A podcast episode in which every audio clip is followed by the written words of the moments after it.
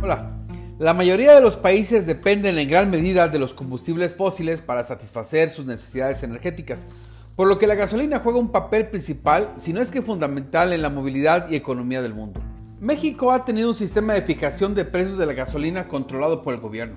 Sin embargo, a partir del 2017 se implementó un proceso de liberación gradual de los precios, lo que significa, al menos en teoría, que es el mercado quien determina los precios de manera directa pero resulta que el gobierno aún mantiene cierto control estableciendo un rango máximo de precios. Este precio de la gasolina en México está determinado por varios factores, incluyendo los precios internacionales del petróleo, el tipo de cambio, los impuestos y los costos de distribución. De esos factores, los que mayor impacto tienen en el precio final son los precios internacionales, el tipo de cambio y por supuesto los impuestos. Lo cual es especialmente importante y se lo platico por qué en tres puntos.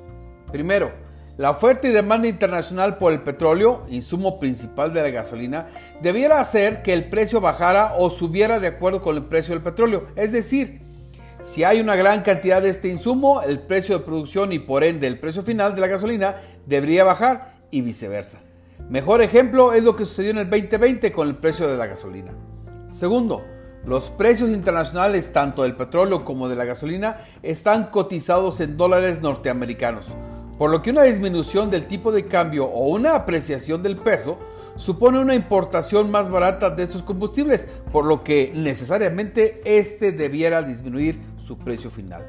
Y tercero, los impuestos tienen un impacto significativo en el precio de la gasolina en México.